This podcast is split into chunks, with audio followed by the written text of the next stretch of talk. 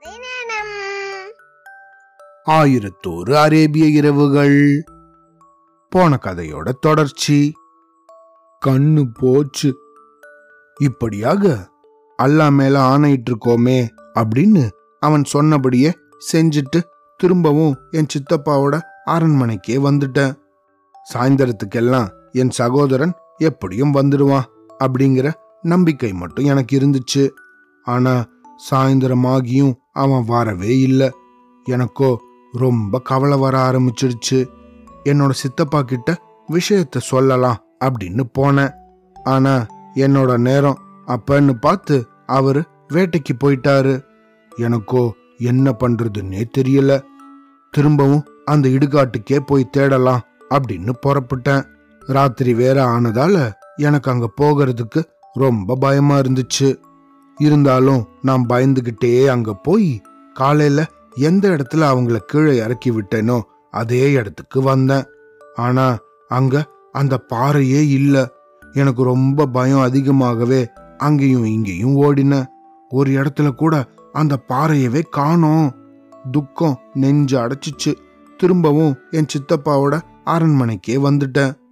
அடுத்த நாள் காலையில சூரிய உதயம் ஆனதும் திரும்பவும் இந்த இடுகாட்டுக்கே போனேன் இப்பதான் பகல் பொழுதாச்சே. அதனால இந்த பாறையை எப்படியாவது கண்டுபிடிச்சிடலாம் அப்படின்னு போனேன் என் ஆசை அப்பதான் வெறும் நப்பாசை அப்படின்றது தெரிஞ்சுது.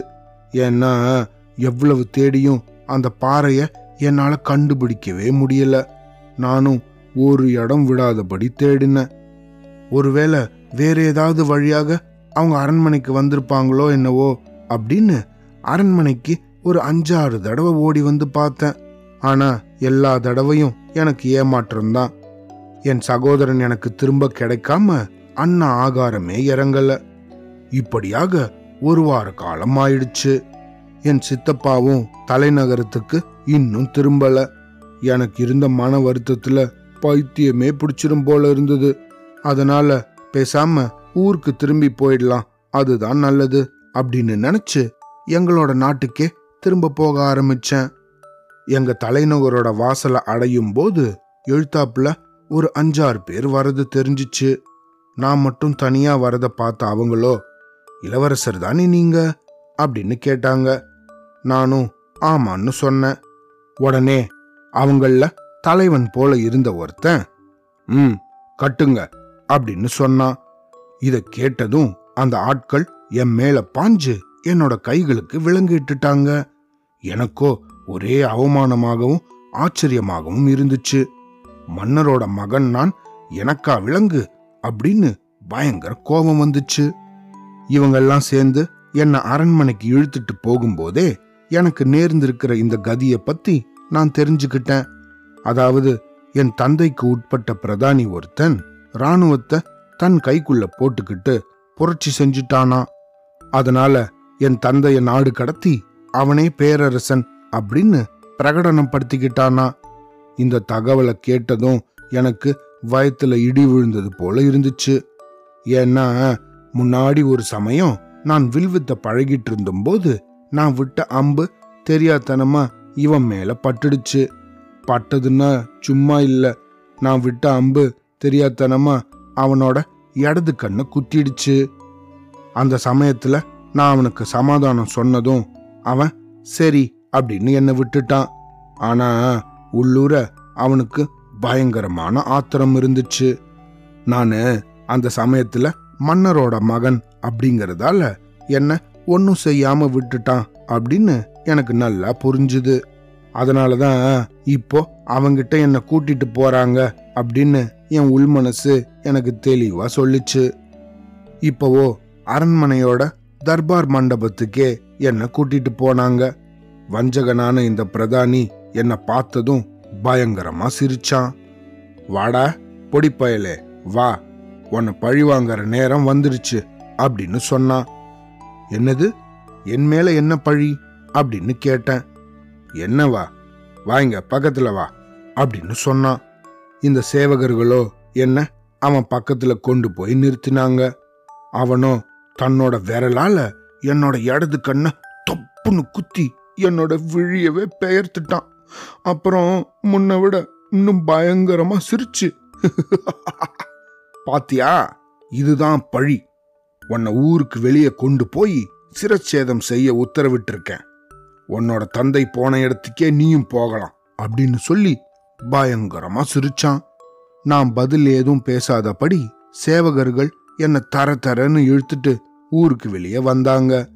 இந்த சேவகர்கள் எல்லாருமோ எங்க அரண்மனையில ரொம்ப வருஷ காலமா இருக்கவங்க. என்னோட தந்தை கிட்ட ரொம்ப அன்பும் விசுவாசமும் கொண்டவங்க. அதனால என்னை தனியா இப்படி கூட்டிட்டு வந்ததும் இளவரசரே எங்களோட மனவேதனைய நீங்க அறிய மாட்டீங்க. உங்க மேலையும் உங்க தந்தை மேலையும் நாங்க எவ்வளவு அன்பு வச்சிருக்கோங்கிறது தெரியுமா? இருந்தாலும் எங்களால என்ன செய்ய முடியும்? அப்படின்னு சொன்னாங்க.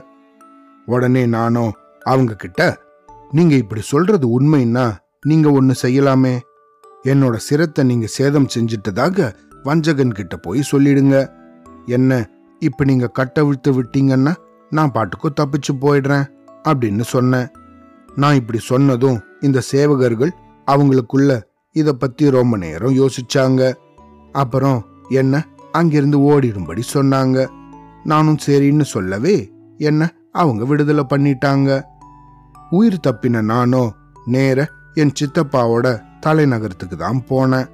அவரோ அப்போ வேட்டையிலிருந்து வந்திருந்தாரு. தன்னோட மகனை காணாத துயரத்துல அவர் அந்த புறத்திலேயே ரொம்ப துக்கம் மேலிட்டு உடம்பு நெளிஞ்சு கிடக்கார் அப்படின்னு கேள்விப்பட்டேன். நானும் ஓடோடி போய் அவரை பார்த்தேன். என்னை பார்த்ததும் அவர் என்னை கட்டி தழுவி மகனே உன்னோட சகோதரனை காணமேப்பா என்னாச்சு அவனுக்கு? அப்படின்னு ரொம்ப அழுதாரு. அப்புறமா நான் நடந்த இந்த சம்பவங்களை எல்லாம் ஒன்னு விடாம அவர்கிட்ட சொன்னேன். என்னோட தந்தைக்கு நேர்ந்த இந்த விஷயத்தை பத்தியும் என் சித்தப்பா கிட்ட சொன்னேன். அவரோ மனசு உருகி என்னை தேத்தினாரு. அப்புறம் தன்னோட மகனையாவது பார்க்கலாம் அப்படின்னு என்ன அந்த இடுகாட்டுக்கு கூட்டிட்டு போனாரு. அங்க நான் பாறை இருந்த இடத்த காமிச்சு இதுதான் அந்த இடம் அப்படின்னு சொன்னேன். அவரோ நிறைய ஆட்களை கொண்டு அந்த இடத்த தோண்ட சொன்னாரு. அப்படி இந்த ஆட்கள் எல்லாம் அந்த இடத்த தோண்ட ஆரம்பிக்கும் போது சில கஜ ஆழத்துக்கு தோண்டினதுக்கு அப்புறம் அந்த இடத்துல ஒரு கதவு தென்பட்டுச்சு. அந்த கதவை பார்த்ததும் எனக்கு சந்தோஷம் தாங்க முடியல. ஆஹா நம்ம சகோதரனையே பார்த்துட்டோம் அப்படின்னு நினைச்சு ரொம்ப சந்தோஷப்பட ஆரம்பிச்சிட்டேன். ஆனா என்னோட சித்தப்பாவோ என்ன போல ரொம்ப சந்தோஷப்படல. அந்த கதவை உடைச்சு நாங்க உள்ள இறங்கினோம். எங்களுக்கு முன்னாடி சில சேவகர்கள் கையில தீவட்டிய கொளுத்தி வச்சுக்கிட்டு வெளிச்சத்துக்காக முன்னாடி இறங்கினாங்க. அவங்க இறங்கி எங்களுக்கு வழிகாட்டினாங்க சுமார் ஒரு இருபது படிகள் இறங்கினதும் தர வந்துடுச்சு. அந்த தரைக்கு வந்ததும் ஒரு பெரிய கூடத்துல நாங்க நிக்கிறது தெரிஞ்சுது. அதுக்குள்ள சிப்பந்திகள் பெரிய பெரிய விளக்குகளை கொண்டு வந்துட்டாங்க. என் சித்தப்பாவோ அதோ அப்படின்னு சொன்னாரு. நாங்க அவர் காட்டின இடத்துக்கு ஓடினோம். இதுக்கப்புறம் என்னாச்சுன்னு அடுத்த கதையில கேட்கலாம் சரியா? அவ்வளோதான்.